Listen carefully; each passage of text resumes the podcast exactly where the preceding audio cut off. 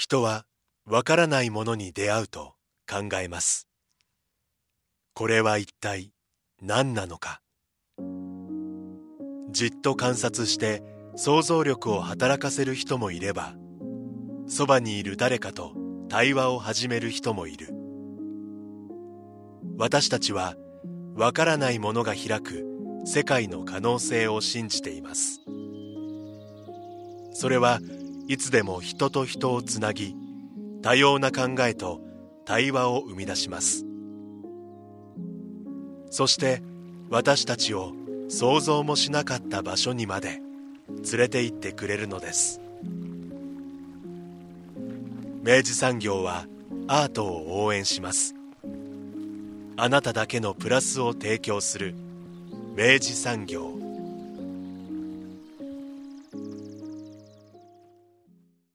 明治産業プレゼンツアワーカルチャーアワービュー今週は里山社の清田舞子さんをお迎えし里山社から刊行されたアンボイヤーの著作アンダイイングについてお話を伺っています。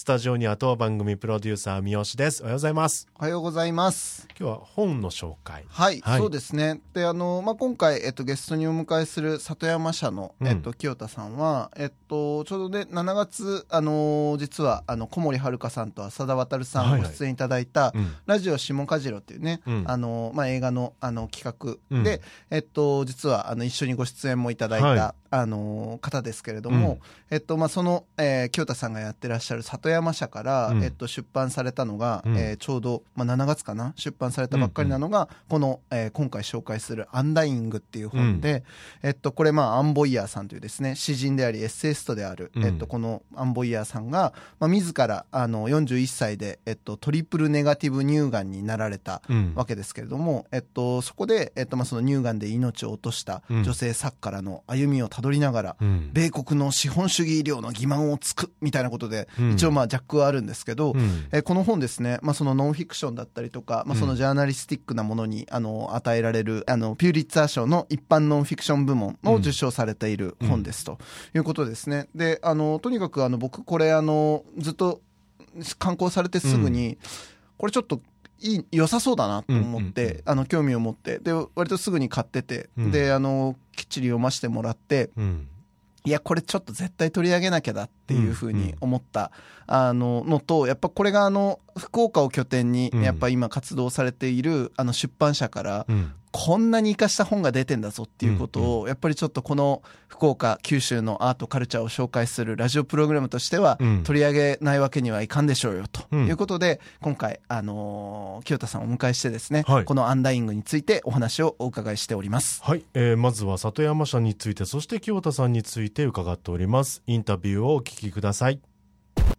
今回のゲストは里山社の清田舞子さんです。よろしくお願いしますよろしくお願いします。えー、今回は、まあ、一冊の書籍をご紹介いただこうと思ってるんですが、はい、えー、まずはやはり里山社について改めて、実はあの前回、えー、ラジオ下じろの会の時に、はい、清田さんにはスタジオにはお越しいただいてたんですが、ええ、まあ、今回はまず里山社について。そうですね。ね里山社、そして清田舞子についてですね、はい、ちょっとあのお話をお聞きしたいなと思うんですけれども、改めてっていうのもちょっとあのなんか、あの、僕もだいぶもう親しくさせていただいてるので、うん、改めて聞くのもなんかちょっと照れは、照れくさいところもあるんですが、里山社、そして清田さんについてまあお尋ねしていくわけですが、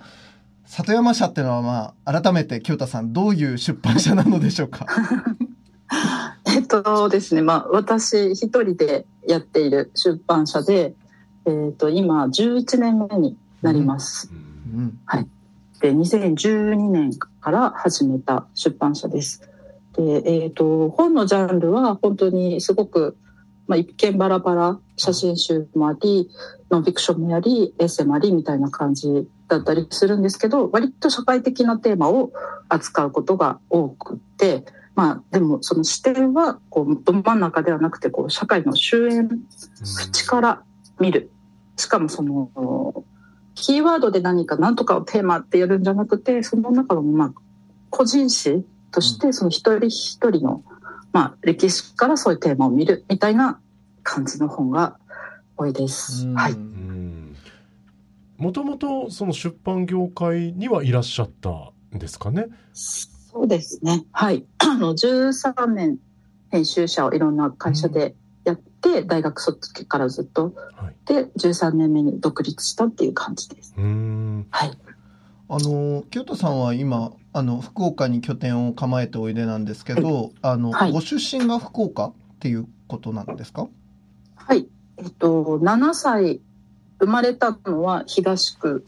の歌詞で、うん、で7歳まであの東区の土井、うん、今青葉っていうあたりに住んでいてで、えっと7歳小学校2年生に上がる時に横浜市に引っ越してずっとあっちっていう感じでした。はい、で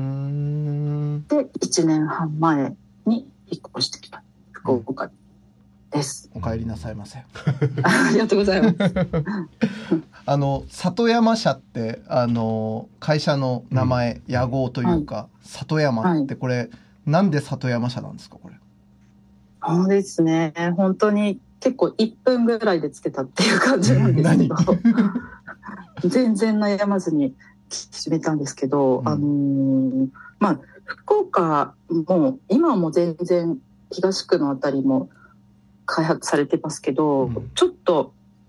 あの私たちが住んでいた住宅地から一本抜けるともう山田んぼ広がって蛇捕まえてセミ捕まえてザリガニ捕まえてみたいなところがすぐそばにあってで、まあ、私がそのその後引っ越した横浜市の青葉区もすごい超新興住宅地っていう感じのところなんですけど、うん、まあ、本当にちょっと行くと本当に少しだけ里山が残されていて、うん、なんかそこがすごいホッとできる場所だったけど、うん、まあこう守ろうとしないと絶対なくなっちゃうもの。なるほど。誰かがそう守ろうという意思を持たないとなくなっちゃうものだけどみんなこれはいいよね憩いだよねって思っているようなもの、うん、っていうようなものが、まあ、あの本そういうものを本として出していきたいなっていう気持ちもあって。なるほどだからドンピシャ里山の本はまだ出してないんですけど、まあ、いずれ出すかもしれない。なるほど、はい、今だからその精神的なある種のこう隠喩というかメタファーというかそういう意味での里山的なるものっていうことなわけですね。そうです。なるほど。あの、まあ、それまで、あの、長く、まあ、その出版業界にすでにいらっしゃったところからの独立だったって今お話だったんですけど、その、はい、そのまま、その出版業界で、その要は、なんか、あの、やっていくのではなく、個人で、まあ、その立ち上げられるっていうところは、やっぱ結構な決断と、あの、ある種の勢いみたいなのも必要だったと思うんですけど、これどういうきっかけだったんですか？そうですね。私はでも全く一人で独立しようとかって全く思ってなくてもともとは。うん、だけどまああの2000年の卒業なんですが、うん、大学、うん、本当に、まあ、でもこれは言い訳でもあるんですけど全然こう希望する会社に入れなかったんですよね。うんうんうん、大学卒業の時。で、出版書表あ就職氷河期の中で、うん、さらに出版業界ってすごい狭きもんだったので、うん、まあ、ちょっと理想の会社ちょっともうちょっと理想の本が作れる会社出版社ってその会社によってカラーが全然違うので、うん、なんかこの会社に行ってもずっとこの本を作れないみたいなことが起きたりするからでもまあ経験何年みたいな取り方をする、だからそれで何回もこう転職を繰り返して結局6社行ったんですよ、私は。で13年ブログして行ったんですけどでまあその最後の会社にいた時にもうこれは私は多分一生作りたいものなんかと会社では作れないんじゃないかってだんだん思い始めていた時にちょうどあの東日本大震災が起きて、うん、でまあ本当に上司に「私辞めようと思うんです」っていう話を廊下でしていた時にガーッと揺れ始めたっていうタイミングだったんですけど、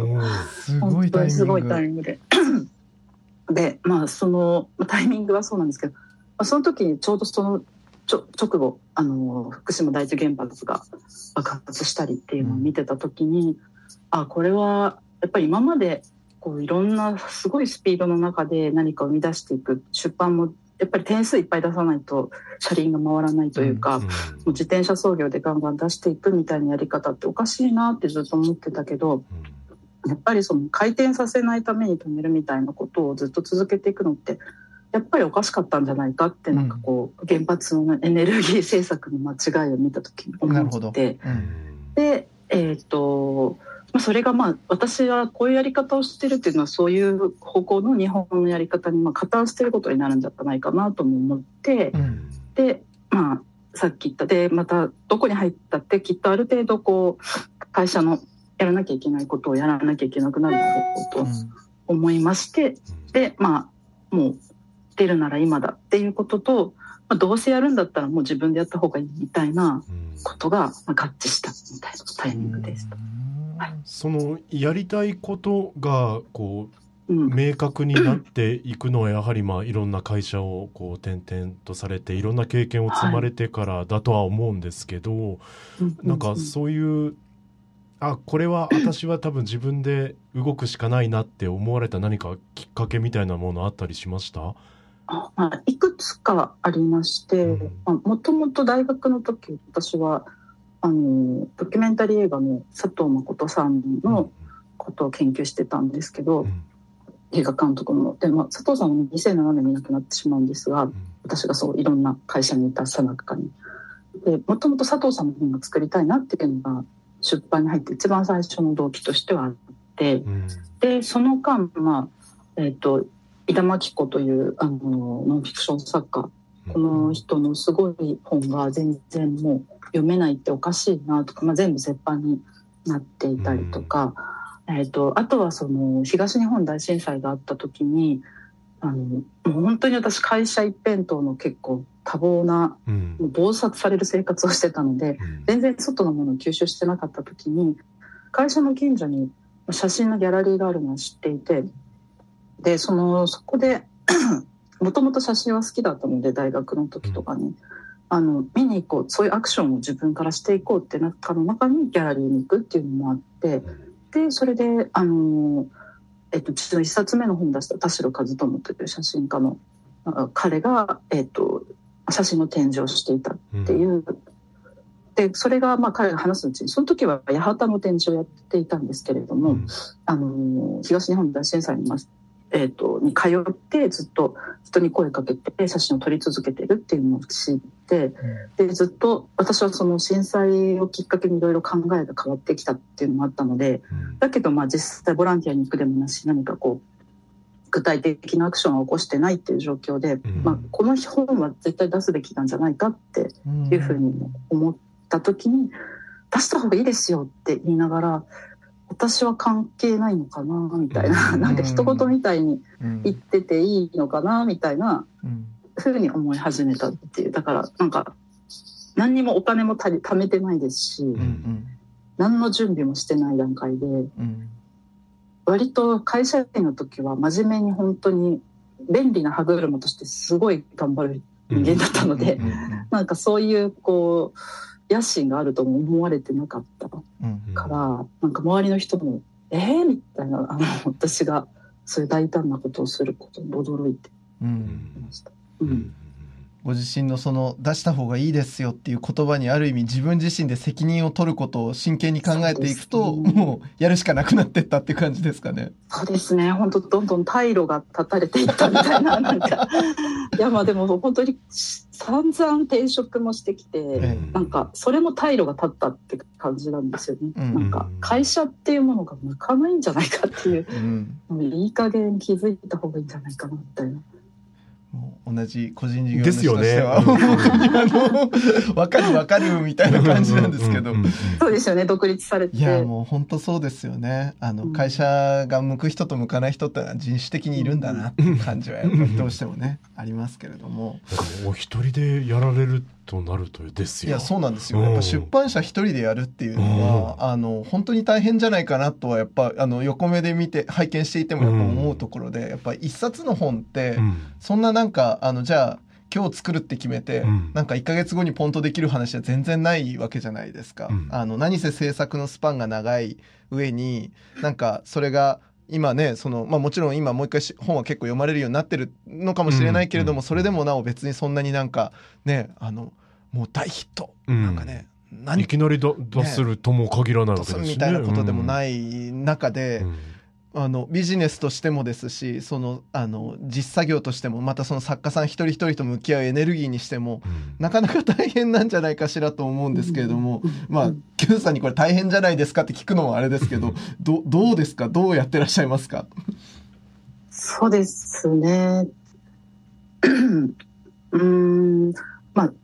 あ最初はやっぱりとにかく何にも貯金してなかったし、はい、まずうんと出版って本出してからお金が入るまで3ヶ月以上とかかかったりするので、うん、まず開店資金がないっていうところから始まってるので、私はその、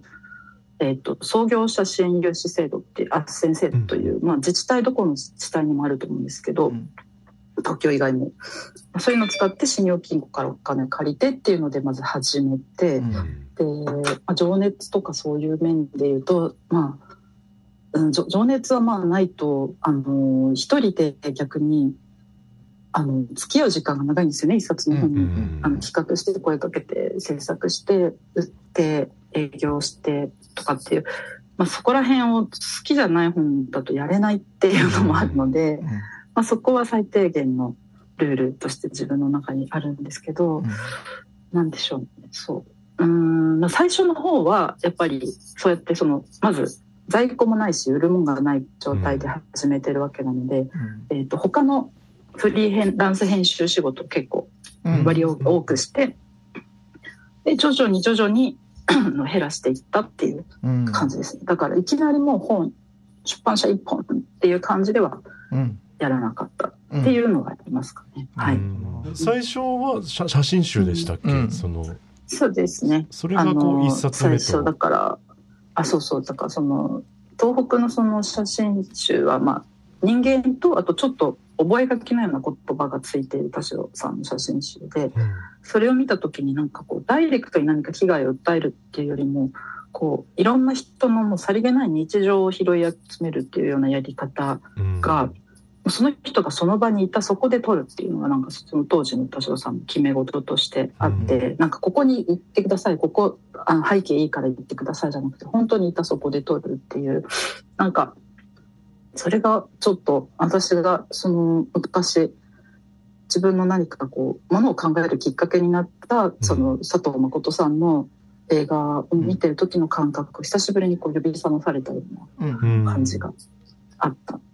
ですね。はい。だからそうなんです。はい。佐藤田代さんの写真集が最初です。うん。なんかだからやっぱねこう里山社の本を見ていると、うん、なんかこうやっぱりそのどういうなんかこうなんだろうなこう思いの関心事のなんかこう軸があるのかみたいなものが、やっぱり僕うっすらかんなんかこう自分なりに読み読み解くところがあるというか、感じるところがあって、本当になんか、あの、一個一個、あの、やっぱ新刊が出るのが待ち遠しい、あの、本当出版社だし、それが福岡にね、あの、こういうふうな形でご縁がある、あの、人がやってくれているんだと思うと、大変もう誇らしくてしょうがないわけですけれども、その、あの、里山社の新刊として出るのが、今回、あの、番組でもご紹介していくことになります。アンダイングという本でございます。うんこれ、あの、改めてちょっと、あの、一個ずつ紐解いていきたいなと思うんですけど、これ、アンダイング、まず、あの、清田さん、まずどういう本なのかっていうところからちょっとご紹介いただいてもよろしいですか、そうですね。えっと、アメリカのアンボイヤーという詩人が書いた本で、うん、えっと、41歳の時に乳がんになるんですけれども、うん。乳がんにもいろいろあって彼女はトリティプルネガティブという、うん、結構まあ難治性の乳がんになってしまうと。でまあ彼女は娘が一人いるシングルマザーで、うん、えっ、とそこからまあ文章を書き始めるエッセイ集なんですけれども、うん、えっ、と 副題が、えー、アンダイング病を生きる女たちと生き延びられなかった女たちに捧ぐ抵抗の私学というふうにしてるんですが、まあ、このサブタイトルはあの日本版放題として私がつけたもので、うん、まあ、アンダイングっていう言葉がちょっと日本だと分かりづらいかなと思って日本語にはない言葉なので、うん、えーと、つけたサブタイトルなんですが、うん、まあ、その病、まあ、これは乳がんの闘病期ではなく、なんかそのどちらかというと乳がんで、まあ、亡くなってしまった人たちというのが、うんまあ、過去連綿といて、うん、でその人たちの、まあ、言いたかったこと途中まで書いて書きたかったこととかをこう拾い集めながら自分がその今も死んでいないまだ死んでいないアンダイングだけれども、うん、死ぬかもしれない死んでいたかもしれないこれからもうすぐ死ぬかもしれない、身として、えーと、そのもう亡くなってしまった人たちの側から書くということを実践した、うん、まあ、本で、えーとまあ、病気になってからで病気がどのようにあの治療がなされているのか、うん、でまあ、というようなことがアメリカ社会のこういろんな難しい入院のシステムとかの説明とかも入り込みながら、まあ、単純にその疲労っていうのがどういう感覚かをも徹底的に言語化するとか、うん、まあ、いろんなこうタイプの章をこうギュッと一冊の本にして、えーとまあ、そのや病というか、まあ、本当にボロボロになりながらも、まあ、生きるっていうことを一冊の本に閉じ込めたような本です。はい、いやもう今のお話聞いていただいたように、うん、里山社精神にですね、うん、もうバチッと接続する、あの新刊だなと思うわけですけれども、あのこれちょっとあの中身により踏み込んでいく前にあのこれ出される経緯っていうのはあのまずそのなんだろうなこの本とまあそのあの、清田さんがどのように出会って、まあ、どういう形でこの出版に至ったかっていう、そのレベルでの経緯と、あと、うん、あの、なんだろうな、清田さんご自身がこの本に惚れ込んで、なんだろうな、これは私が出さねばならん本だっていうふうになっていった経緯とも2つあるのかなと思うんですけど、ちょっとそれぞれお聞きしてもいいですか？そうですね。ざっくりとそういう病とかっていうことをテーマにした本っていうのは、うん、あの、里山社の本でも「病と障害と傍らにあった本」という本があったり、うん、えーと、なんか13人の人のオムニバスエッセイ集なんですけどそういうものがあったりとか、えーと、しまして、うん、あとはなんかこ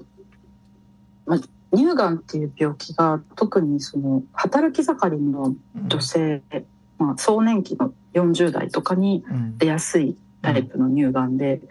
やっぱりそういう若くして病気になるっていうのはなんか老いてなる病気とまた違うこう何かものがあるだろうっていうことを、うん、まあ、私も今46でこの本に出会った時43ぐらいだったんですけど、うん、まあ、そういうこ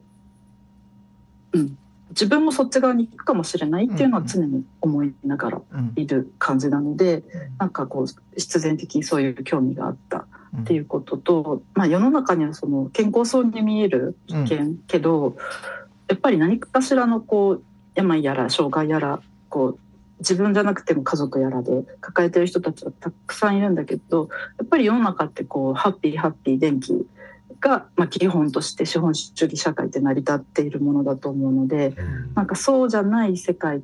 を言いづらい出しづらいみたいなところがあるなというふうに考えてる時に、まあ、この本がすごくもうビシッとそれはあるっていうことを言っている感じが、まあ、興味深かったっていうこと。あとはですねこの「アンボイヤ」っていうのは日本で初めて翻訳されて、まあ、この本はピュリツァー賞を取ってるんですが、うん、あのそんなに本たくさん書いてる人ではなくてだからもちろん知らない作家だったんですけれどもあの翻訳書にすごく詳しいあの東京の下北沢の B&B という書店で当時、まあ、書店員をやっていた寺島さやかさんという方が、うん、えーと、すごく、まあ、尖ったあの洋書のフェアとか、うん、と翻訳書のフェアとかをすごくよくされる方で、うん、そこでちょうどそのジンを手作りのジンのフェアをやっていてそれが、えーと「ヒロインズ」という本の、えー、翻訳をされたこの本の西山敦子さんのフェアだった。で西山敦子さんがアンボイヤーをその中でまあ、引用して作っていた。なるほど。だから、そうそう。だからこのアンボイヤは西山さんがいいっていうんだったら間違いないだろうというような思いがあって、うん、まあ、西山さんとあと一緒に本が作れたら楽しいなというのがあって、うんということですか、ね、なるほどな、はい、西山さんとの出会いとあとまあ本当にそのここで語られているものの中身自体へのやっぱ共振とっていうのがあったわけですね。うん。うん、はい。うん、そうですね。いや、あの、これ、私、あの、拝読しましてですね。うん、で、あの、もう、あの、感想っていうのもなかなか難しいなと思うぐらい、うん、射程が広いんだわ。射程が広い。で、これは、あの、今ちょっと軽くお話しされた通りなんですけど、うん、その、なんだろう、えっと、闘病期ってわけじゃないんですよ。うんで、えっと、むしろ割とこう、つらつらと、うん、あの、随走録と言ってもいいような、うん、なんかその、まさしくこの、あの、病気になってしまったアンボイヤーっていう人が、まあその病気になったことで見えてきたものを、なんかこう、まあ本当に随走のように記録していくみたいなことで、そうしていくとなんかやっぱ、で、この人やっぱ詩人でもあるっていうところで、なんか詩人ならではの視点とか、あのなんか、あの、これとこれは似ているっていうそのなんか、韻律の見つけ方みたいなものが、やっぱりなんかこう際立っていって、あの、読み終えていく読み進めていくほどに、うん、これマジで全然他人事じゃないなっていうか、うこの話も私の話だ、この話も私かもみたいな感じにどんどんなってってですね、あの、なかなか本当に、うん、読んでいくごとに、これすげえもの読んじゃってんなって感じになる。で、僕、まあ、先にもうなんかこう、なんだろうな、こう、あの、感,、まあ、感想言っちゃうと、あの、読みを、読んでる時にですね、あの、やっぱ街の中にひょろっと、あの、読んでる途中に、一回ちょっと、一回閉じて、で、街出た時に、なんかね、やっぱ自分の街歩いてる景色みたいなものの見え方が変わるぐらいの感じあったんですよ。うん、なんかこれ当たり前に見えてるけど、やっぱこれって結構すごい当たり前の風、なんか何でもないというか、取り留めのない日々時間みたいなものっていうことの意味が、やっぱ結構変わっちゃうぐらいの、うんあのメッセージとメッセージというとちょっと違うんだがなんかこうねあの切り口みたいななんかこう日常に対するちょっと切れ込みを入れてくれるようななんかそういうものが多くてですね、もうあのこの番今日番組でご紹介するにあたってここも読みたいここも読みたいみたいな付箋がもう大変なんですけど。ありがとうございます。ありがとうございます。良いんですよ。で例えばね、うん、あのこれ最初にまあまず病気になっちゃう。アンボイヤンさん病気になっちゃって、でいうところであのそうよねって思ったのが、まあ、そのがんが見つかるみたいなことって、いや要は自分の体と思っていたものの中に、うん、ひょっこり自分引き続き自分の体の一部でもあるものが、うん、いきなり病気みたいなものに認定されるわけですよね。うんうん、で、まあ、その瞬間から、えっと、ここちょっと読みますけど例えば21ページね、うん、えっと、あるものあるいは一連の事物をシステムから取り出し別のシステムの要素として再分類することは病気の診断にも似ている、私たちの体から情報を引き出し体の内部から出てきたものを離れたところから与えられるシステムの中に組み直すみたいなこととか、う。ん、私のしこりはかつては私というシステムに属していたのだがみたいなことを言っていくわけですね。うんうん、であの要はそのなんだろう。それまで自分の体の何でもなかったはずのものが、途端に病気になっていく。でもっと言えばその自分が病人っていう類型にはめられていくわけですよね。でそれによって私っていうそれまで自分が主角で持っていたはずの私っていうものがなんかねあっけなく奪われていくんだっていうようなところから始まっていくところにこれはこれは結構でもあるなとかって思うわけ。でももっと言えばこれ病気の話なんだけど社会の中でそういう場面って結構あるなみたいなこともやっぱり思ってもう入り口からこんな具合なんですよ。ね清田さん。そうですねありがとうございます。でもその部分言っていただけて嬉しいです本当。うん、ありがとうございます。なんかあの詩人なので、なんか言葉がやっぱりすごい鋭いですよね。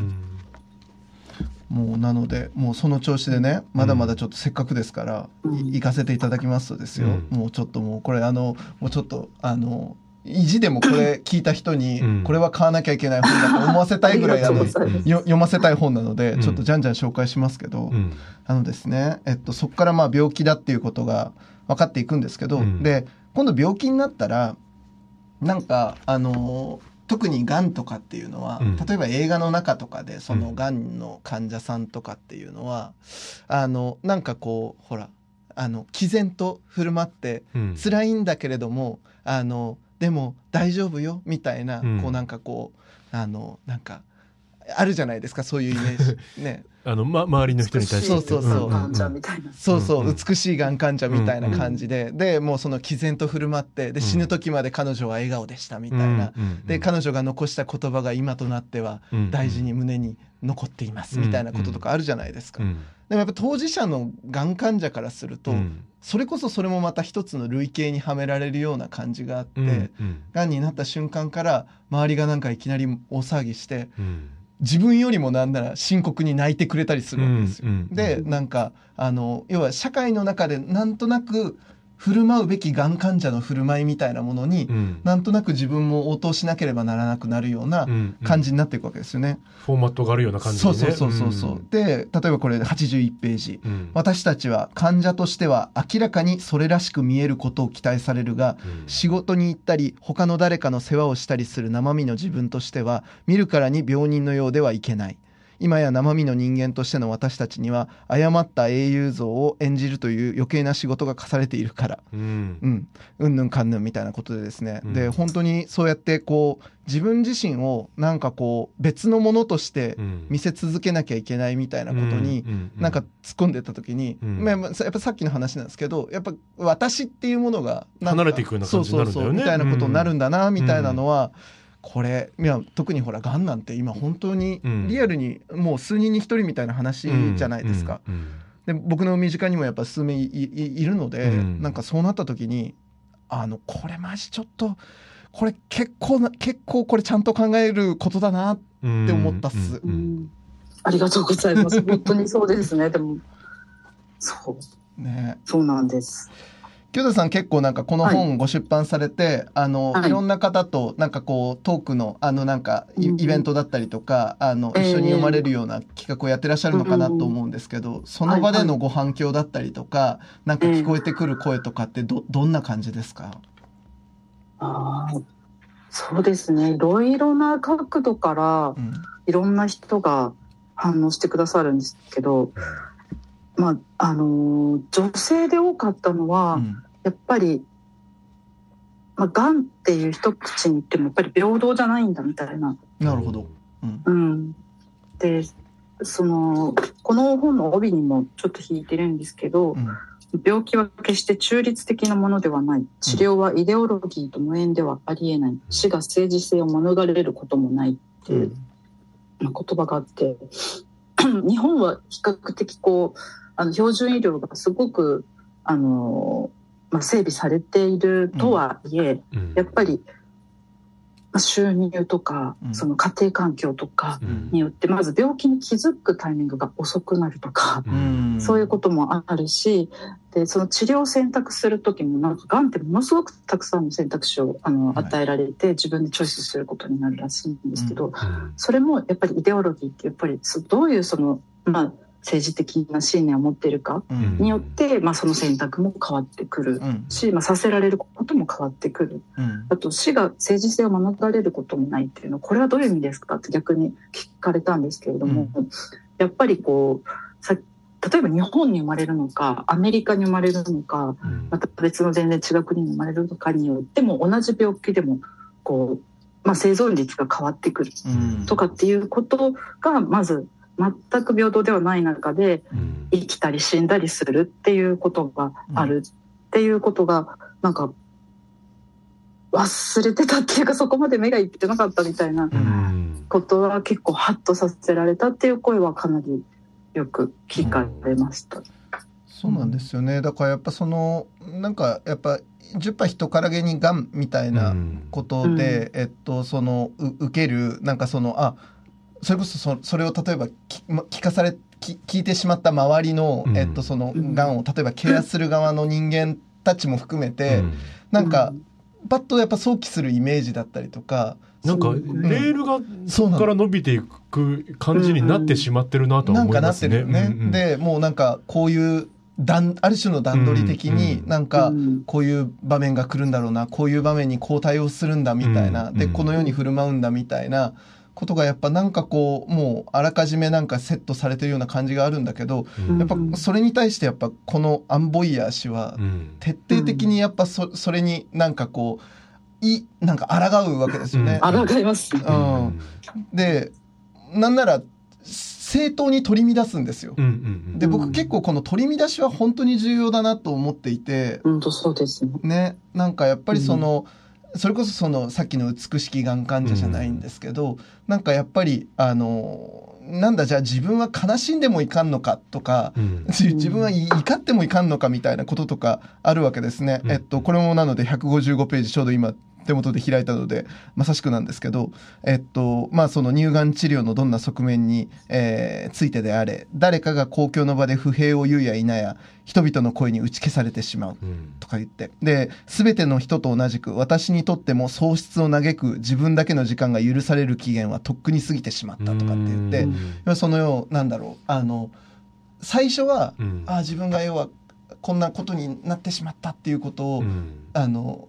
悲しんでたら、うん。みんなが共感してくれて、うん大丈夫だよ、頑張ろうねって言ってくれてたのに、うん。例えばそれが生き残ってしまった。文字通りアンダイングになってしまった瞬間に、うん。あなたは生き残ったんだから、っつって。うん。うん。感謝しなさいよ周りが助けてくれたんだからみたいなこととかを言われた時に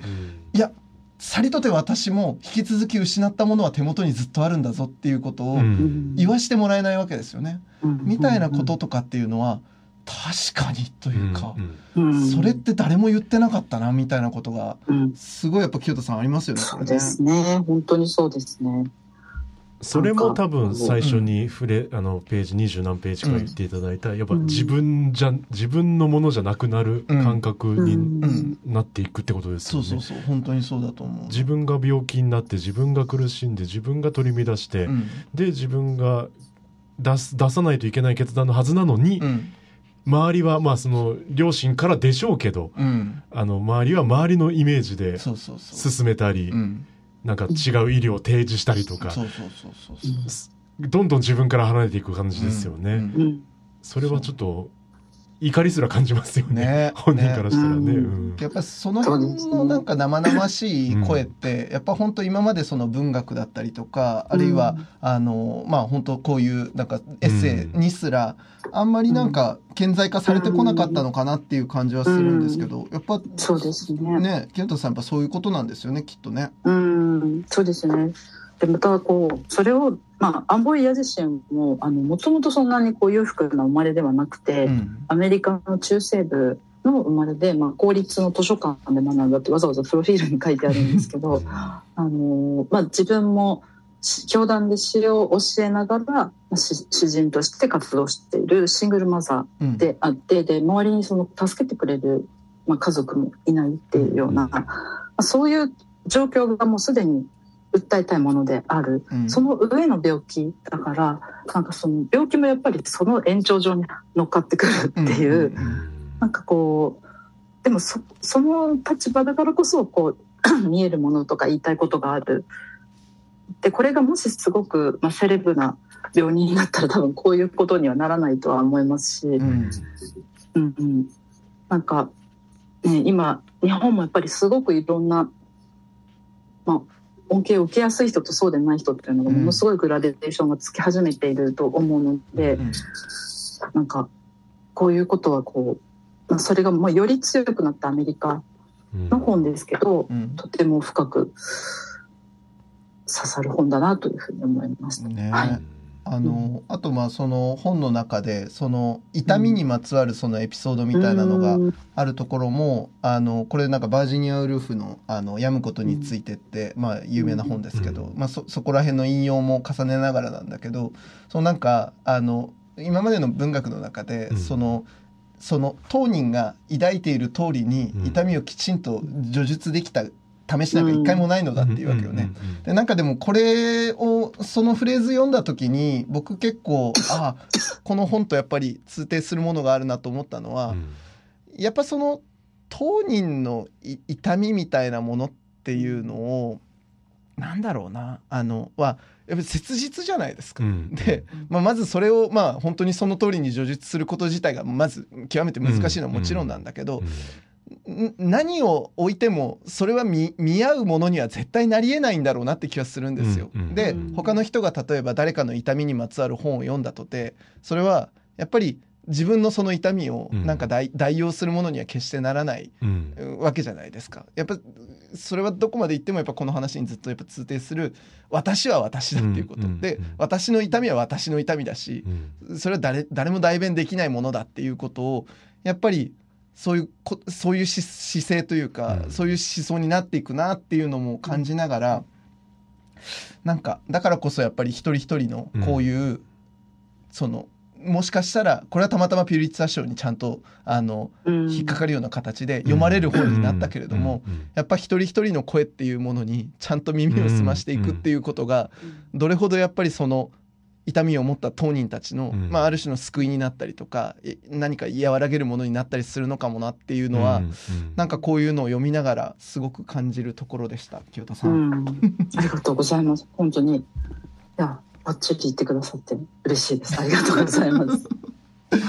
本当にそうですね。なんか私はこの本作る時にあの2冊目の本で作った井田真紀子著作選集というこれは44歳で亡くなった一田さんの詩人で、もともと詩人として出発してノンフィクション作家で、うん、なんかまあ筆致がすごい似てるんですよねなんか本だと。でまあなんでしょう伊田さんもこう燃え尽くすように書いて散っていったような、うん、まああのー、方で、なんかやっぱり何かその若い時の体の勢いとかエネルギーでは乗り越えられない壁っていうのが40代ぐらいに入ってくると、男女問わずどのような性別の人でも訪れてくると思うんですけど、うん、なんかそこでやっぱりこう乗り越えられなかった人っていうのは、まあ、少なからずアーティストにもたくさんいるだろうと。うん、なんかそこでなんか、うん、だからって乗り越えたからといってそれは勝者なのかうん、ダメだったからって敗者なのかっていう二分じゃなくて、うん、あのそうどちらかといえばその乗り越えられなかった人の視点から書くっていう、まあ、強い意志が、まあ、この人の姿勢でもあるだろうなっていうこととさっきその私が書いているっていう感覚っていうのはやっぱり、私は詩人なんだっていうアイデンティティがすごい彼女にあって、で詩人として私は病人を生きているぐらいのつもりなので、うん、なんかそこに対するこのプライドと、うん、もう死ぬまで私は詩人なんだっていうような、うん、この気概が満ち満ちていると感じます。はいいやこれあの本当今その詩人であるっていうことを触れていただいたのでそこからもちょっと拾いたいんですけどあの今回まあこれ翻訳あの西山敦子さんなされてますけど、うんうんはい、これめちゃくちゃ大変だったんだろうなと思うんですよ。で彼女がやっぱりあの本当にまあ言葉もだしそのやっぱりこう引いてくるやっぱりその一つ一つの事象のやっぱりその解像度というか、そのなんか、あのねその一個一個のやっぱあのな引用元の太さみたいなものも含めて、でおまけになんかこう結構言葉をやっぱりこうなんだろうな自分自身で言葉を作っているような、うん、なんかこうそういうフレーズもあるんだろうなってちょっと翻訳読みながら思ってでそれをやっぱ西山さんがどの加減で訳すのかってこれめちゃくちゃ大変だったんだと思うんですけど、うん、すっごい大変だったと思います。だから、まあ、時間もものすごくかかりましたし、うん、でもやっぱり、ね、言葉の意味を一回拾ってさらにその背景を知って、うん、その中から日本語の、まあ、近似値をこう当てるっていう、その当てるセンスとかも、やっぱりこうアンボイヤーさんっていうのに一回こうちょっと自分に下ろしてやるっていう。でまあ、西山さんは自分は包みになろうと思ったって言ってたんですけど、だからまあただ通すだけ、だからこう、うん、その、まあ、余計な虚食虚食もなく、かしかといっての取りこぼしもしないっていう、すごく苦労されてました。ねえねえ、はい、もうなんか単純に読みやすさみたいなことで言えばもっとなんかなべることだって全然できただろうけれども、あえてそのポキポキした部分をポキポキしたまんま出すっていうことで、やっぱそのアンボイアのある種のこう言葉との格闘感みたいなものも、なんかちゃんとそのまま出されたんだろうなっていうのはなんか見るだに思って。ですね。あありがとうございますこれは真似できない。これは真似できない仕事だと思いました。普通に考えると不可能な話ですからね。ねそうだよ、うん、そうだよ。しかもさ、それが、まさしく私の発露だっていうことに、何よりも自覚的な作家の言葉を、その置き換えなきゃいけないわけだから,、その人が本当に発してない言葉に変えないといけないんだもんね、うん、ちょっとしたいたこですよね、うん、本当ね下ろさないと。ですね。もう一つだけ、うん、あの僕があのうおーって。メモってる。メモでうおーって書いちゃうぐらい。星星2つ入ってる。はい。あの熱くなったところですけどえっとまああのアンボイヤーさんがなんでなんでまあこの本を書くのかみたいなところにあのちょっと触れている、まあ、病床にてっていう、まあ、あのパートのところなんですけどえっとまあ、ベルナルド・ブレヒトっていうですね、まあ、劇作家の言葉を引きながら、うん、えっと、書いてるわけですけれども、うん、えっと、ここ読みますね、うん、え132ページです、うん、えー、書き手はとブレヒトは書く。真実を知る勇気それを認識できる鋭さそれを武器に変えられる技術誰がそれを使えるのか知る思慮深さそしてそれが届くよう手配する巧妙さを持たねばならないそして真実は誰かに向けて書かれなければならない。その誰かとは私たちすべてだ。愛の結びつきによって私たちを地球につなぎ止める力と苦痛によってそこから私たちを追い出す力の応酬の間に生きる全ての人間たちっていうね、うん、もうここもねなんかね書いて貼っときたいぐらいかっこいいなと思ったんですけど、うん。うん、いやもう本当にだからやっぱそのなんだろうな。あの自分がなんでこここんな大変なものにあの取り組んでしまい、でやっぱあの本の中でも本当に 本人もやっぱ苦しんでるんですよ。これマジ大変だっつって、4000回か4万回かかるやめようかと思ったみたいな書いてあったと思うんですけど、なんかそれでもなおやっぱりこれを書かなきゃならないっていうのは、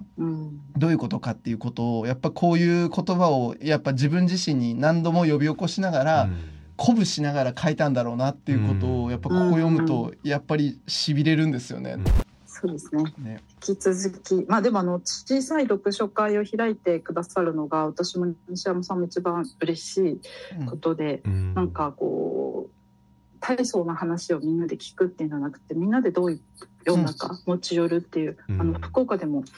あのどこから読んでもいいので好きなフレーズを持ち寄る会っていうのをやりましょうって言って、うん、そこのどこが響いたかを話し合いましょうみたいな会をあのやらせていただいたんですけど、うん、それもすごく良くてなんかもう持ち寄った人のその個性が出るというか、うん、どういうことを問題だと思って日々生きてるかっていうのがすごくわかるので、うん、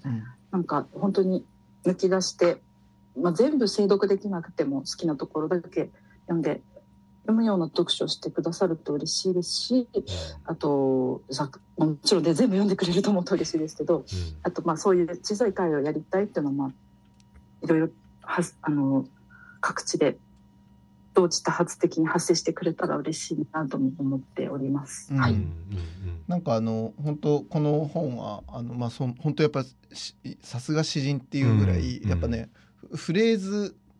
ごとでやっぱ完結する、うん、あのね格言感がすごいあるんですよ。であのだからやっぱそういう意味でもなんか今後多分いろんな場面で僕多分これこの本から引用することあるだろうなって気はするし、やっぱ本当なんかたった一人のたった一人のなんつうのかなあのなんかなんか内側から出てくるものっていうのは、意外にみみんなにやっぱりちゃんと届くものになるっていうことをやっぱりこれストレートにやっぱり見届けるものになったなって感じはしていて。あの一人の語りは絶対無駄じゃないし、まあ、それを届ける営みが、まあ、我々ができるせめてもののことだなっていうのを、今一度やっぱり痛感するところであのこういうこういう本が読みたいですね引き続き。ありがとうございます。里山社としては、まあ、言える範囲でもちろん大丈夫なんですが、はい、えーはい、今後こういったものみたいな、はい、もしお決まりのものがございましたら。えっと、いろいろ出す予定はあるんですけど、ちょっともう前後しそうだったりとかするんですが、うん、えっと、まあ、東京生まれ東京育ちで、東京には部落はない、差別部落はないと言われて育った女性のまあ、自分の育つまでの反省と子供を育てる反省っていうのを綴ったエッセイ集がもうこれも4年がかりぐらいで準備してでこれはすごいいい本です。うん、あとは、えーと、韓国の、えーと、中年女性の短編集。で中年女性同士の、えー、恋愛なのか恋愛じゃないのか、うん、友情なのか何なのかみたいなこう、結びつきをこうしかも中年にスポットを当てて描いた短編集っていうのが、まあ、これも来年年明けぐらい、うん、はい。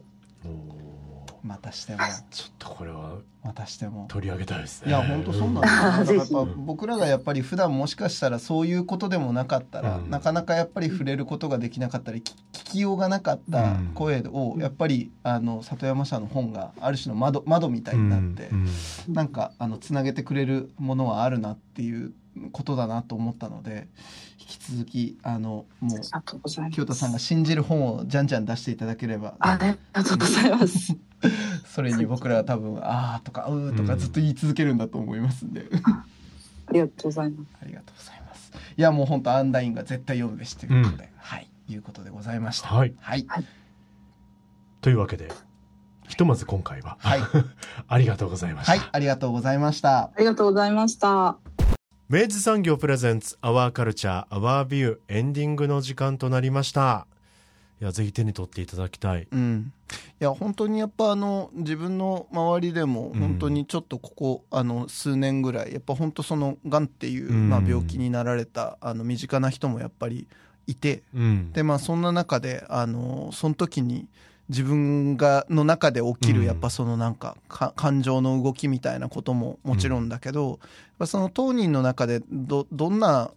思いなんだろうなっていうことは、うん、あのいくら推し量ってもやっぱりこう計り知れない部分はあったわけですけど、うんうん、なんかやっぱそれがねあのこういう形であのあるもちろん一人の、えっと、詩人が、うん、あの書いたあの一つの記録でしかないはないんだけれども、うんうん、もしかしたらあの時のあの人はああだったかもしれないとかっていうことのやっぱりこう考えるきっかけにもなるし、うん、何よりやっぱねあの本編の中でも言いましたけどやっぱそのたった一人のなんかねあのー、切実な記録とか声みたいなものは、うん全然普遍的なものになりうるんだなっていうのをやっぱ本当に痛感するところで、なんかこれこの姿勢みたいなものはあのこの番組においてもやっぱ引き続きやっぱずっと大事にしたいことでもあるよなとかも思いながら背筋が伸びる思いでこの本はあの何回も読み返しちゃったなって感じの本でした。まあ、例えばまあ病気という枠組みだけではなくてその他者との中の自分とか、社会の中の自分とか、にもめちゃめちゃ合致するものがたくさんありますよね。本当にそうです。うん、なのであの多分これ読む人によって本当にあの印象に残るフレーズも全然あのどのページのここがあの一番でしたっていうところが、多分人によって多分全然違うだろうし、うん、そこからあの呼び起こされた一人一人の記憶もまた全然違うんだろうなって思うと、うん、やっぱそういうことをね、あの、一個一個大切にしてほしいし、うん、なんならそれを持ってね、こういう、あの、対話をしてもらったりして、あの、そういうテキストにふさわしい、あの、非常に強度のあるあの作品だなと思ったので、はい、えー、里山社から刊行されているこのアンダイング、おすすめですというところでございました。はい。はいアワーカルチャーアワービューはラジコのタイムフリー機能を使ってもう一度聞くことができます。詳しくはラジコで検索してください。そして番組の特集は、ポッドキャストでも聞くことができます。Spotify ほか各チャンネルで随時更新しています。詳細はラブ f m のホームページから確認してください。そして皆さんからのメッセージは、761-lovefm.co.jp まで。お送りいただく際はタイトルか冒頭部分に「アワーカルチャーアワービュー」宛てもしくは頭文字を取って OCOV とつけて投稿してください三好さん今週もありがとうございました。ありがとうございました。アワーカルチャーアワービューここまでのお相手は佐藤智康でした。また来週。お引越しに伴いガス電気を使いたいまたは止めたいとお考えのお客様。お引越しが決まったら明治産業へご連絡を。アプリからでもインターネットやお電話からでも24時間いつでもお受け付けいたします。お引越しのガス電気のお問い合わせは明治産業までご連絡を。あなただけのプラスを提供する明治産業